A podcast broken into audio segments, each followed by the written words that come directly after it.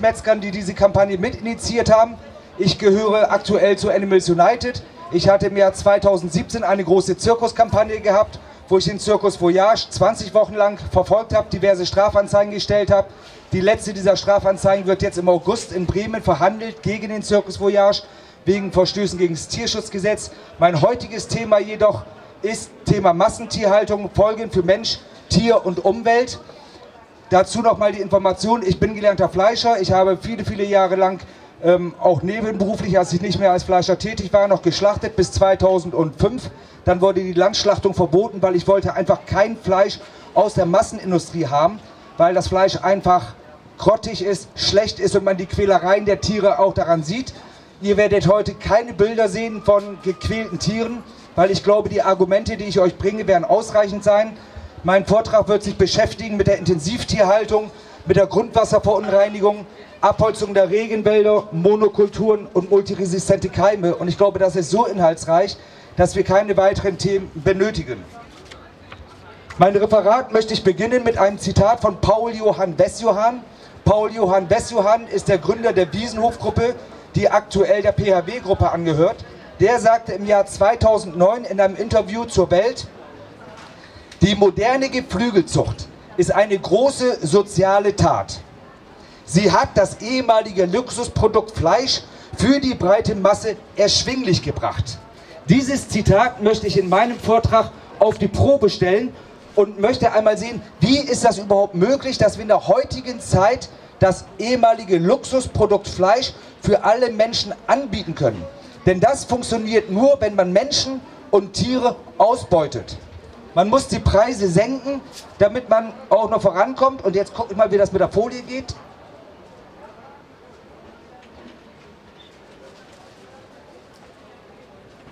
Gut Ding will Weile haben. So, jetzt wird versucht, einmal umzublättern. Ich kann dabei aber weiter erzählen. Ich möchte einmal darauf eingehen, wie überhaupt die Preise in der Fleischindustrie geschaffen werden können. Denn eine Perversität, die wir haben, ist, dass man heutzutage in einem Restaurant All-You-Can-Eat Fleisch bekommen kann für 10 Euro, während ein Salatteller 7 Euro, 8 Euro kostet, obwohl das ja überhaupt nicht möglich ist, weil die Tiere futtern ja viel mehr von dem Salat und von dem Grünzeug, als wie dort als Fleisch rauskommt. Wenn die Grafik funktioniert, vorhin im Test hatte sie funktioniert, vielleicht stellen wir einfach mal die Bildschirmpräsentation aus und blättern einzeln um. Ich fange aber einfach mal an, über die Futterbeschaffung zu sprechen. Aktuell um die Tiere in der Massentierhaltung ernähren zu können, werden 50 Prozent des weltweiten Getreides, 85 bis 90 Prozent des weltweiten Sojas und 40 Prozent des gesamten Fischfangs in die Futtertröge der Tiere gepumpt. Damit man versteht, was das für Auswirkungen hat, machen wir uns mal bewusst, wo das Futter herkommt. Bei 50 Prozent des weltweiten Getreides sprechen wir sicherlich nicht von regionalen Getreide, es kommt vornehmlich aus Afrika. In Afrika oder weltweit haben wir aktuell eine Milliarde Menschen. Eine Milliarde Menschen, die an Hunger leiden. 30 Millionen Menschen sterben jährlich an Unterernährung und Hunger. In 80 Prozent der Länder, wo Hunger herrscht, wird ein Nahrungsüberangebot produziert. Dieses Nahrungsüberangebot, das diese Länder produzieren, geht aber nicht zur Verpflegung der Menschen rein, sondern es wird in die Massentierhaltung in den USA und in Europa gesteckt. Das bedeutet, an einem Beispiel, 1984 gab es eine der größten Hungerskatastrophen, die wir hatten in Äthiopien. Zehntausende von Menschen sind damals an Hunger gestorben. Nichtsdestotrotz von Tausende von Tonnen Getreide aus Äthiopien nach Europa gebracht, um die Futtertröge zu füllen. In Deutschland hat man dann humanitäre Leistungen getan und sich ein Greenwashing erlaubt und hat Milchpulver zurückgeschickt, um der Hungersnot entgegenzuwirken. Ich sage ganz deutlich, die Lobbyisten haben damals aus Profitgründen die Menschen vorsätzlich verhungern lassen, weil sie darauf Wert gelegt haben, ihre Tiere satt zu kriegen und billig Fleisch zu produzieren. Eine Grafik weiter bitte.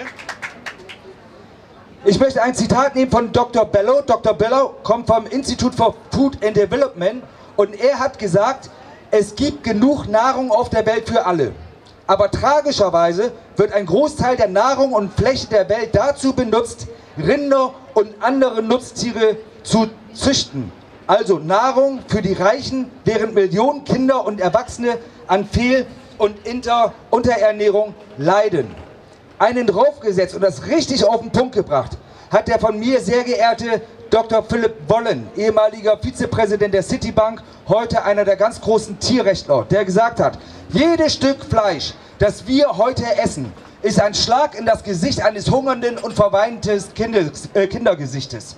Und das ist die Wahrheit. Wer Fleisch isst, nimmt in Kauf, dass dieses Kind Hunger leidet, weil wir die Länder aus bluten mit ihren Sachen. Wir sind in der Lage, die komplette Welt zu ernähren. Mit einer rein veganen Ernährung kriegen wir 12 Milliarden Menschen ernährt. Mehr als wie wir derzeit auf der Erde haben. Kein Mensch muss hungern, wenn wir uns vegan ernähren und den Egoismus einstellen, den Fleisch für einen fünfminütigen Gaumengenuss zu genießen. Gleich einmal das nächste. Der Fleischkonsum ist auch eine ein Luxusgut für einige wenige Auserwählte. Das Zitat von Paul Johann Bessjohann, dass das Fleisch für jedermann erhaltbar ist, ist eine Augenwischerei. Denn wir sprechen ja nicht mehr über ein normales Stück Fleisch, sondern wir sprechen über genmanipuliertes, mit Vitaminen, mit Antibiotika aufgepuschtes Stück äh, Gewebemasse, Leichenteil, das konsumiert wird. Letztendlich müssen wir uns überlegen, was bedeutet Fleisch? Ich bekomme aus 100 pflanzlichen Kalorien 13 Kalorien Geflügelfleisch, 10 Kalorien Schweinefleisch und nur 3 Kalorien Rindfleisch. Das ist eine Verschwendung von Kalorien, die überhaupt nicht in Worte auszudrücken ist. Diesen Lohn zahlen die armen Menschen in Ländern, die unterentwickelt sind, weil wir sie als westliche Nation unterentwickelt lassen. Wir setzen nichts dran, denen eine vernünftige Lebensbasis zu schaffen, sondern wir beuten das Land auf, weil, aus, weil wir Geld sparen wollen und immer billiger unsere Luxusgüter, und dazu gehört auch Fleisch, nutzen wollen. Unsere Weltressourcen, die wir anbauen, werden gemessen in, an dem sogenannten Welterschöpfungstag, World Overshoot Day. Der World Overshoot Day besagt, bis zu diesem Zeitpunkt sind die Reserven, die wir aufnehmen an Pflanzen und Grundstoffen, recycelfähig. Das ist das, was die Erde wieder reproduzieren kann in einem Jahr. Der World Overshoot Day im, Letz-, im Jahr 2016 war der 8. August. Das heißt, die ganze Welt hat am 8. August so viele Ressourcen der Erde weggenommen, wie die Erde in einem Jahr reproduzieren kann. Wenn wir noch eine Grafik weitermachen, ich hoffe, das funktioniert jetzt.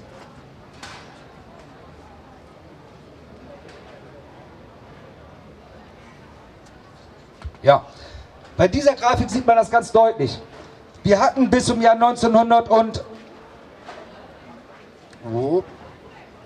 1987 eigentlich noch ein gutes Gleichgewicht in der Erde gehabt. Das, was wir produziert haben, wurde nachproduziert. Die Einführung in der Massentierhaltung der Spaltenböden ist der Ruin unserer Umwelt gewesen, der CO2-Emissionen und auch des Tierwohls. Und ich möchte ganz deutlich sagen, ich bin begeistert, dass die Jugendlichen heute sich zusammentun und sich Gedanken über ihre Zukunft machen und mit Friday for Future auf die Straße gehen. Denn es ist ihr Leben, das wir derzeit kaputt machen. Aber auch die Jugendlichen müssen wissen, sie können nicht nach einer Friday for Future Demo zu McDonald's gehen und das System Fleisch weiter unterstützen. Denn 40 Prozent der gesamten CO2-Emissionen kommen aus der Massentierhaltung und ihren Folgen. Und da muss der Hebel angesetzt werden. Die Spaltenböden haben die Landwirte in die Lage gesetzt, mehr Tiere zu halten, als wie sie Flechten haben. Mehr Tiere zu halten, als wie Nahrungsmittel gebracht wird. Der, die Gülle der Tiere wird gesammelt und kommt später aufs Feld, da komme ich im nächsten Punkt rein. Aber sie vernichtet die Welt. Aktuell habe ich gesagt, am 8. August war der World Overshoot Day weltweit.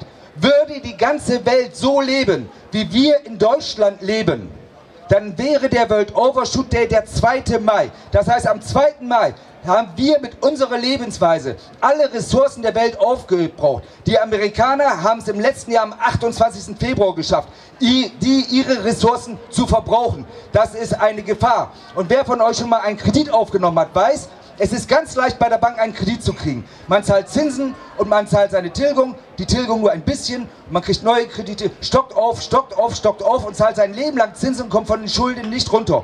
Und irgendwann dreht die Bank einen Geldhahn zu, man meldet Insolvenz an und besitzt gar nichts mehr. Wenn wir mit unserer Lebensweise so weitermachen, brauchen wir aktuell 1,7 Erden, um unseren Lebensstandard und um die Ressourcen der Erde aufrechtzuerhalten. Diese exzessive Nutzung von Nahrungsmitteln funktioniert nur, weil wir in Afrika und in Südamerika den Regenwald roden, um Monokulturen für die Futtermittel der Tiere zu schaffen. Und wenn ich von den Fleischessern immer wieder höre, ihr Veganer mit euren genmanipulierten Soja, dann frage ich mich, ob die Menschen nachdenken.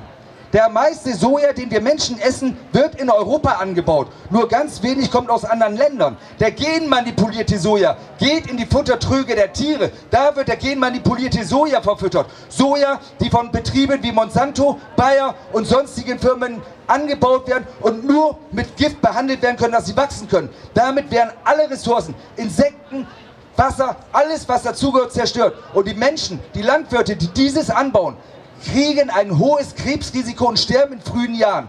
Das ist menschenverachtend, nur damit wir ein Kilo Fleisch für 10 Euro kaufen können.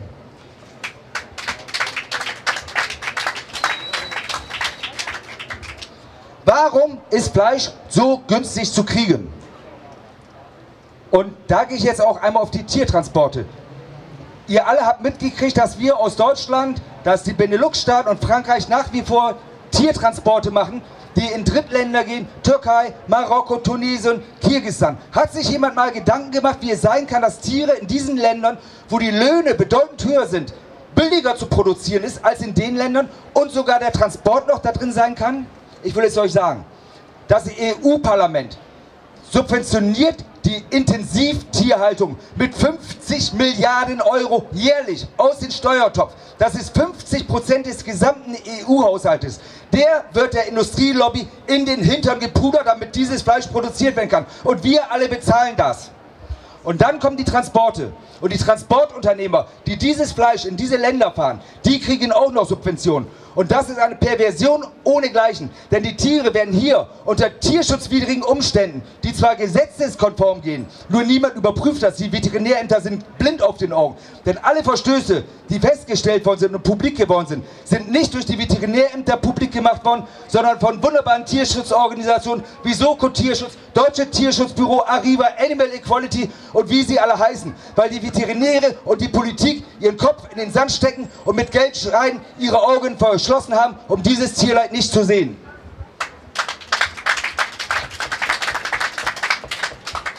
Dieses ganze kranke System, das die Politik macht, sich bestechen lässt oder zumindest Kumpeleien eingeht, Amigo-Affären, gerade in Süddeutschland sind die ja bekannt, kosten unsere Gesundheit, nicht nur unsere Steuergelder. Grundwasserverseuchung in Deutschland entsteht durch die Gülle. Die Funke Media Gruppe hat berichtet, dass laut EU-Kommission 28 Prozent aller Grundwassermessstationen in den Jahren 2012 bis 2050 mehr als 50 Milligramm Nitrat aufgewiesen haben. Das heißt, diese Grundwasserverseuchung ist gekommen durch Gülle, durch mineralischen Dünger. Das sind die beiden Hauptfaktoren, um das zu machen. Das ist die Karte, wie es aktuell in Deutschland aussieht. Die roten Flächen sind die Flächen, wo mehr als 50 Milligramm Nitrat im Jahr 2015 nachgewiesen wurde. 50 Milligramm Nitrat bedeutet, dieses Wasser darf nicht einmal benutzt werden, um die Gemüsefelder zu sprengen, weil es krebserregend ist. Und das kommt durch die Intensivlandwirtschaft. Ich möchte einen Bereich erklären, das ist dieser Bereich, Glockenburger Bereich. Ich nenne das Wiesenhof Country, weil da sitzt Wiesenhof mit ihren Hauptzüchtungsfarmen für Hähnchen und dort ist eine Exzessivlandwirtschaft. Ich möchte euch Zahlen nennen. In dem Bereich Kloppenburg wohnen 147.000 Einwohner. Davon sind 3.000 Landwirte und dem gegenüber stehen 178.000 Rinder, 1,85 Millionen Schweine und 13,2 Millionen Geflügelzweibeiner. Diese Dimension müssen wir uns einmal vor Augen führen. Auf 147.000 Einwohner kommen rund gerechnet 15 Millionen Tiere. Wo soll die ganze Gülle hin?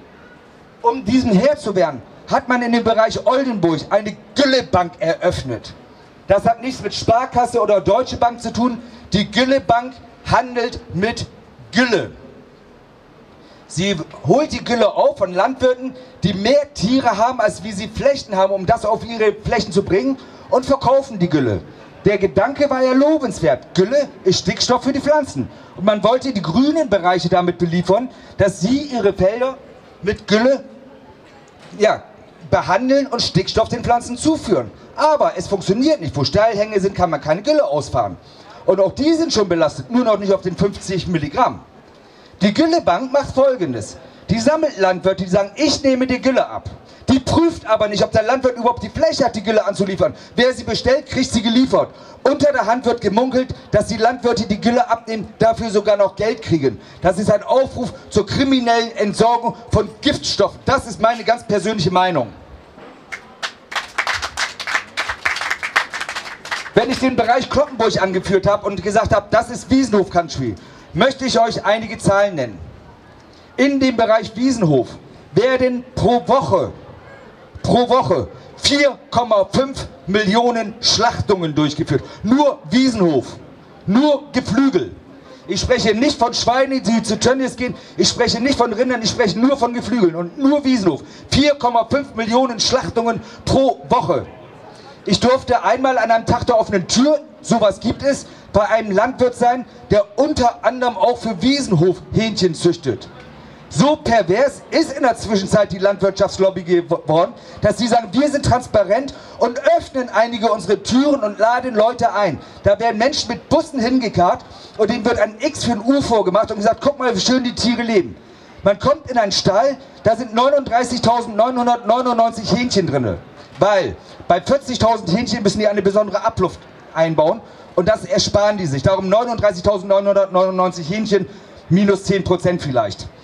So, ein Schlacht, äh, so einen Zuchtbetrieb durfte ich besuchen. Der Stall war voll, sehr voll gedrängt mit Tieren. Und ich erzähle euch, wie das Leben eines Masthähnchens aussieht. Die werden in Boxen ausgebrütet, die sind 85 mal 60 cm groß, die Boxen. In diese Boxen kommen 125 Eier und sie werden in einen Brutkasten geschoben. Die Hähnchen schlüpfen relativ zeitnah, gleichzeitig, aber ihr könnt euch vorstellen, die unteren Hähnchen müssen den Druck der oberen standhalten.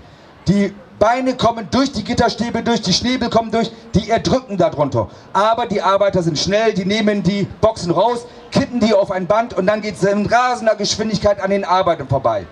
Die Hähnchen sind erschrocken, richten sich auf. Zumindest die Hähnchen, die stark sind. Die sich nicht aufrichten, werden aussortiert. Die tauchen keiner Statistik aus. Die werden aussortiert. Und ihr alle kennt das Kükenschreddergesetz. Heute wird geschreddert, das wird auch im Hähnchenbereich. Im Hähnchenbereich wird nicht gesexelt, das ist egal ob Männchen oder Weibchen, die sind auf Masse produziert. Da wird nur geguckt, richten die sich auf, der Rest wird geschreddert. Die dann eingestallt werden, die Hähnchen, kommen in einen Bereich rein, wo der Boden vorgeheizt ist auf 28 Grad, hat eine Einstreu. Weil dadurch, dass die Mutterwärme wird, brauchen, fehlt, brauchen die die Wärme von unten. Dann wachsen die Hähnchen.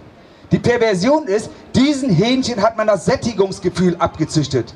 Sie merken nicht, wenn sie satt sind. Das heißt, sie fressen rund um die Uhr. Ein gesundes Hähnchen, normal belassen, wird fünf Jahre alt plus minus und kriegt ein Gewicht von 1200 Gramm.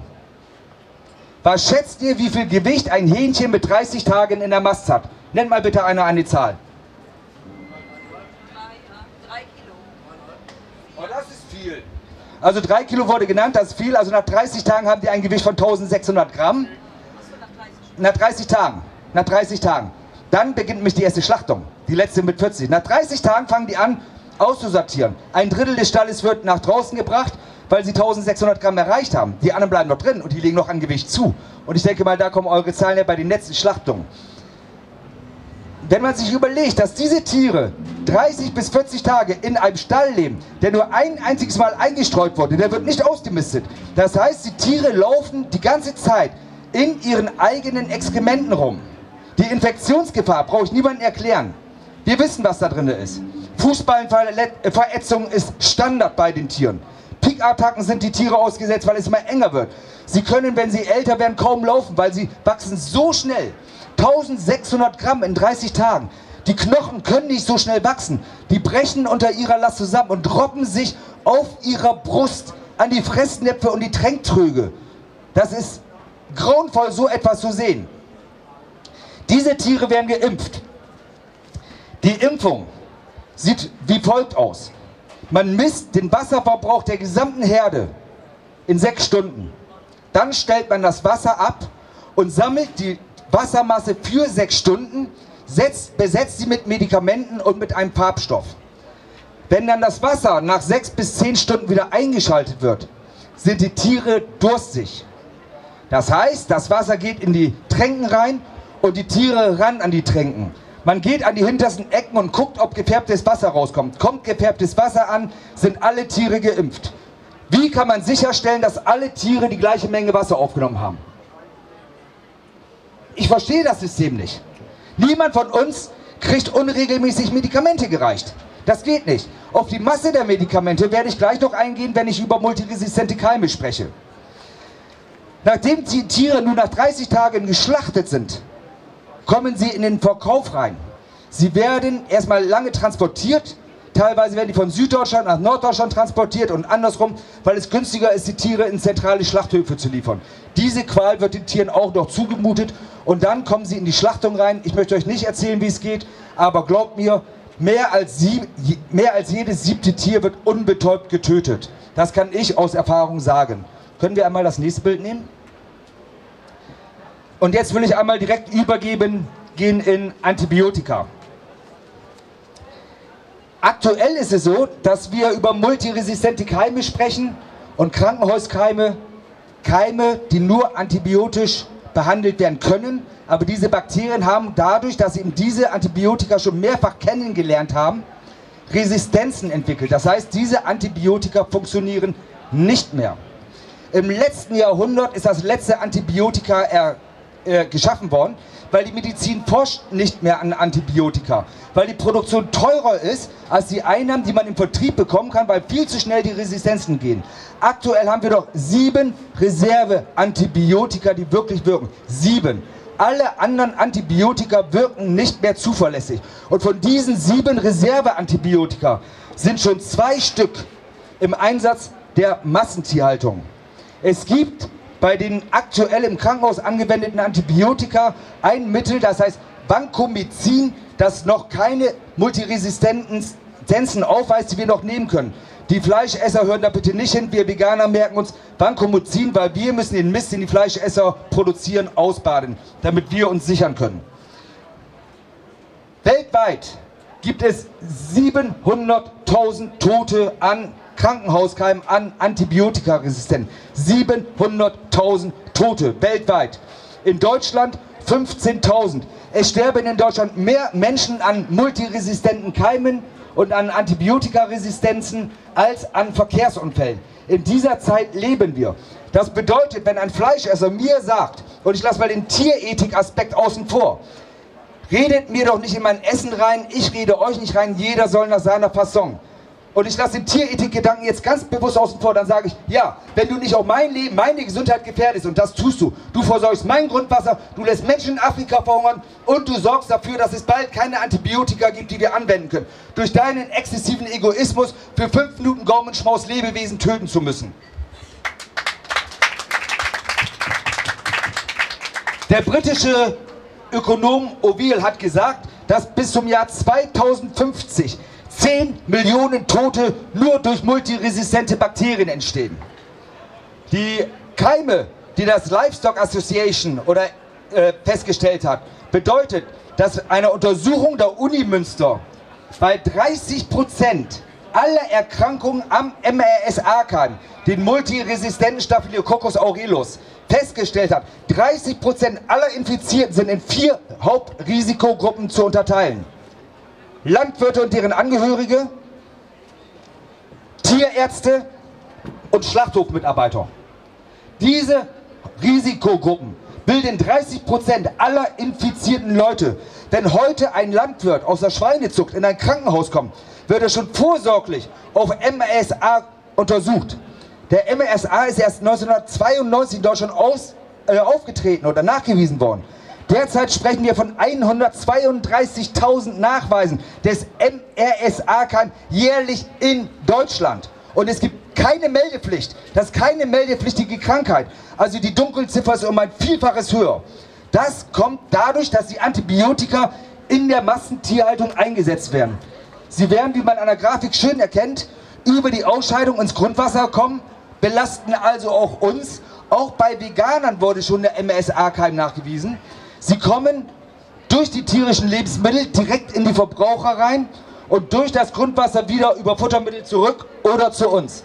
Und in der Klinik werden die Krankenhauskeime, multiresistente Keime, mit übertragen durch die Luft. Darum, wer in ein Krankenhaus kommt, was sagt uns das? Das heißt Krankenhaus. Man wird krank, wenn man offene Wunden hat, weil die Keime sich die Wege suchen. Nicht jeder multiresistente Keim bedeutet gleich, dass ich sterbe, aber man wird träger und die Multiresistenzen machen sich bemerkbar.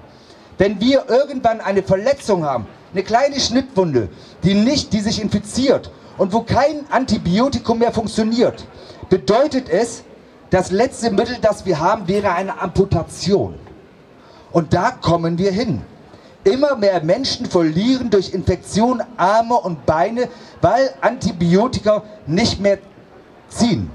Die Antibiotika in der Massentierhaltung gibt ganz deutlich hervor, 76 Prozent aller Schweine, die zur Schlachtung geführt werden, sind mit Antibiotika behandelt worden. 83 Prozent des gesamten Mastgeflügels. Das sind die offiziellen Zahlen.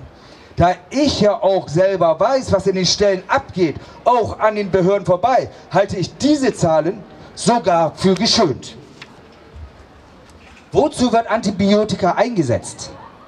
Antibiotika wird zur Mastförderung eingesetzt. Das ist zwar offiziell in Deutschland verboten, es wird jetzt nur noch als Behandlungsmethode eingesetzt. Das bedeutet, wenn ein Tier erkrankt ist, setzt man Antibiotika ein. Aber Antibiotika wird flächenstreuend über die gesamte Herde eingesetzt. Also auch die gesunden Tiere werden mitbehandelt. Vorweislich. Der Antibiotikaverbrauch in der Geflügelfarm der dort eingesetzt wird, würde bei einem Menschen eine 20-jährige Dauermedikamentation mit Antibiotika bedeuten, damit wir uns eine Dimension machen, was die Tiere zu essen geben. Und dieses Antibiotika geht ins Fleisch und wird mit konsumiert. Wer erkältet ist, wer eine schwere Grippe hat, der muss nicht zum Arzt gehen und sich eine, ein verschreibungspflichtiges Antibiotika nehmen, sondern er kann zu KFC gehen oder sonst wo und ein Stück Geflügelfleisch essen, das mehr Antibiotika drin, als wie ein Apotheker pro Dosis bekommt. Die Landwirte haben natürlich ein Problem. Sie sind in dem System verhaftet. Die Großbetriebe werden subventioniert, ich habe es vorhin schon gesagt, 50 Milliarden Euro durch die Subvention gehen in die Intensivlandwirtschaft rein. Die Großbetriebe produzieren immer billiger und billiger, stellen Personal ein, osteuropäische Schlachthofarbeiter, die für einen Billiglohn arbeitet. Und ich möchte für diese Menschen eine Lanze bitten, brechen. Und möchte auch uns Veganern bitten, nicht die Schlachter zu verurteilen, die in den Betrieben arbeiten. Sie werden oft unter falschen Versprechungen hierher gelockt, weil sie in ihrem Land Hunger leiden und an Existenzminimum leben. Sie kommen hierher, weil sie Geld verdienen wollen, gehen in einen Betrieb, wo sie auch ein weniges Geld verdienen, aber was sie nicht wissen, sie müssen 700 Euro für ein Bett in einer Massenunterkunft bezahlen. Sie werden ausgebeutet. Das Geld, das sie verdienen, wird ihnen auf Umwege abgezogen. Die sind nicht krankenversichert und werden ausgebeutet. Und wenn sie nicht zur Arbeit kommen, kriegen sie nicht mal mehr ihren Gehaltscheck. Das ist moderne Sklaverei, was wir hier in Deutschland heute noch betreiben. Und das geduldet von den Gewerkschaften und von den Politikern. Darum bitte auch die Schlachthofmitarbeiter nicht verurteilen. Gleiches gilt für die Kleinlandwirte. Die kleinen Landwirte haben gar keine andere Chance, als das System der Tierausbeutung und der Menschenausbeutung mitzuziehen. Ich möchte das am Bereich der Milchviehhaltung machen. Im Jahr 2011 hat der Landwirt 32,49 Euro Cent erhalten für ein Liter Milch. Die Spitze war 2013, 2014 mit 41,49 Prozent. Hat einer von euch in den letzten Jahren Lohnreduzierung bekommen von seinem Arbeitgeber? In der Regel sprechen wir über Lohnerhöhung, die Lebensmittelkosten steigen. Der Landwirt kriegt heute 19 Cent pro Liter Milch. Wie soll er denn dafür noch sein Geld verdienen. Was macht er also? Er züchtet Turbokühe. Er züchtet Kühe, die er nutzen kann. Und die setzen wir mal im Vergleich, dass ihr seht, dass die Kühe, die im Stall stehen, nichts mit einer normalen Kuh zu tun haben. Die Kuh Rosi 1955 hat 2500 Liter Milch pro Jahr gegeben und wurde 15 bis 20 Jahre alt und konnte dann noch mit dem Fleisch genutzt werden. Die Kuh Rosi 2016 produzierte im Schnitt 11.000 Liter. 11.000 Liter gegenüber 2.500 hat eine Lebenszeit von vier bis fünf Jahren gehabt. Dann war sie Haut und Knochen und Eiter. Sie konnte nicht mal mehr für die Lebensmittelbranche genutzt werden. Sie war kaputt. Wir können das nächste Bild mal nehmen. Und ich zeige euch, wie die Kühe aussahen. Das ist die gesunde Kuh. Mit Hörnern. 10.000 Kalorien täglich auf der Weide gefressen. Weil eine Kuh ist gewohnt zu grasen. Sie bewegt sich dabei. Sie wurde befruchtet, noch von einem Bullen. Sie hat noch das gehabt, was man genießen kann, den Sex. Das haben die heutigen Kühe nicht mehr. Sie hat gesunde Klauen gehabt. Und 10 Liter Milch, das war eigentlich das, was sie produziert. Nämlich genau das, was ein Kalb braucht zum Großwerden. Kuhmilch ist nichts weiter als Muttermilch. Und es macht keinen Unterschied, ob ich Milch von einer Kuh trinke, von einem Hund trinke oder von einer Frau trinke. Es sind einzig und allein nur Wachstumshormone, um ein Neugeborenes ganz schnell auf eine gewisse Größe zu kriegen.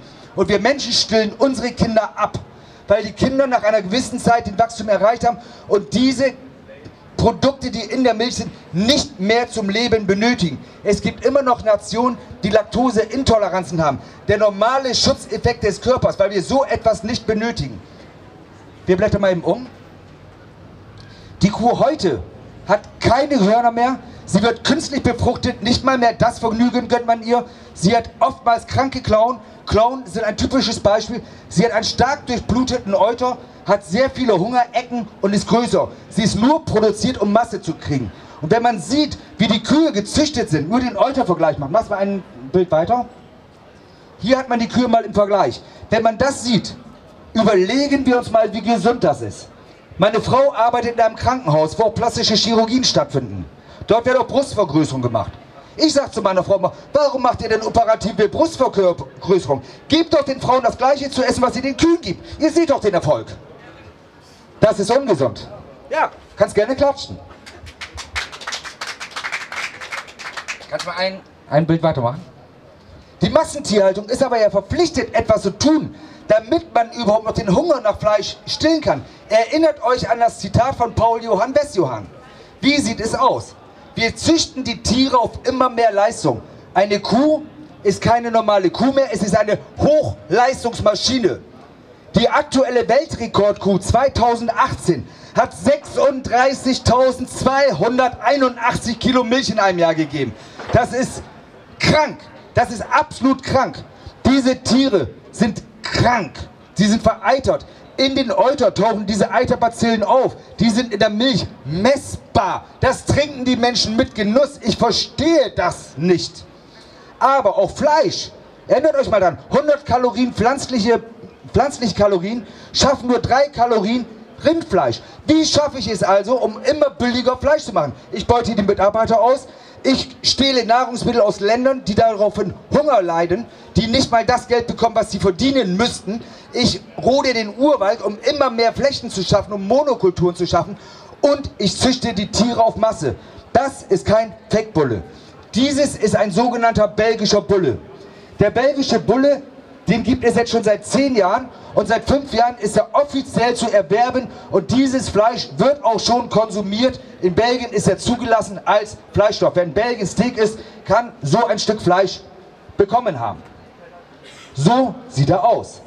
Habt ihr da noch Appetit drauf, so etwas zu essen?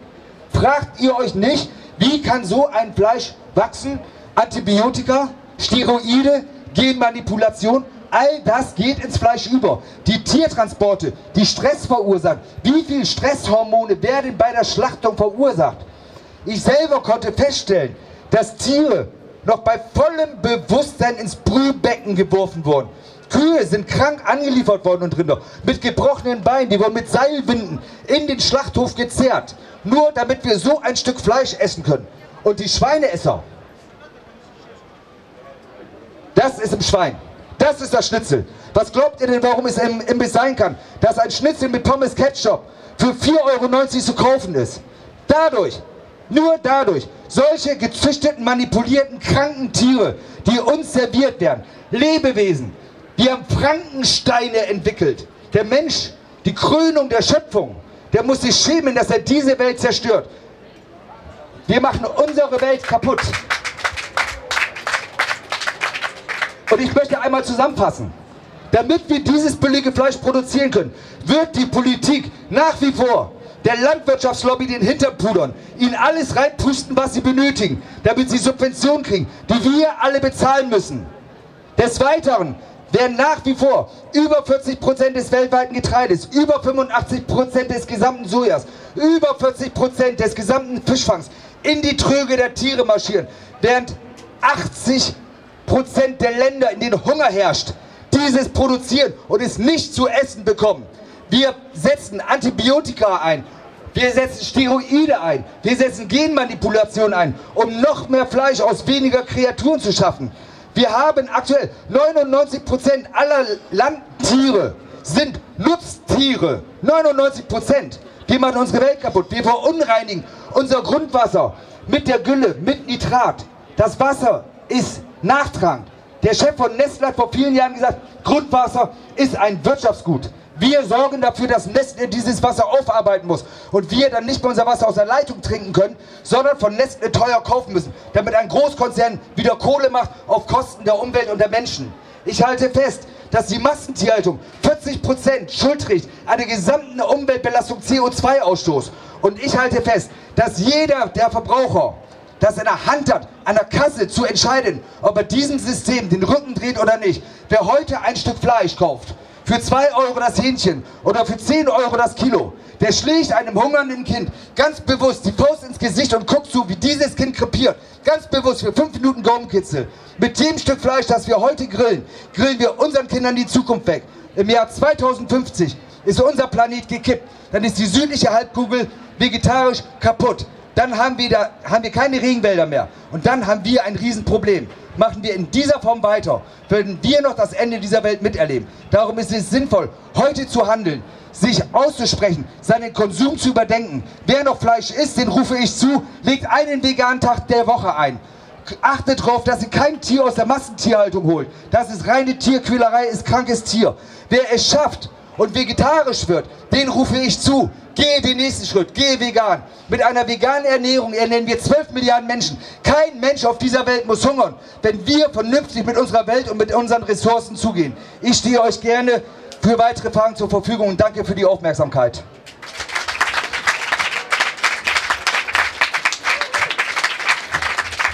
Ich verabschiede mich jetzt von meinen Leuten, die auf dem Livestream waren, werde die Kamera ausstellen und dann stehe ich euch für Fragen zur Verfügung.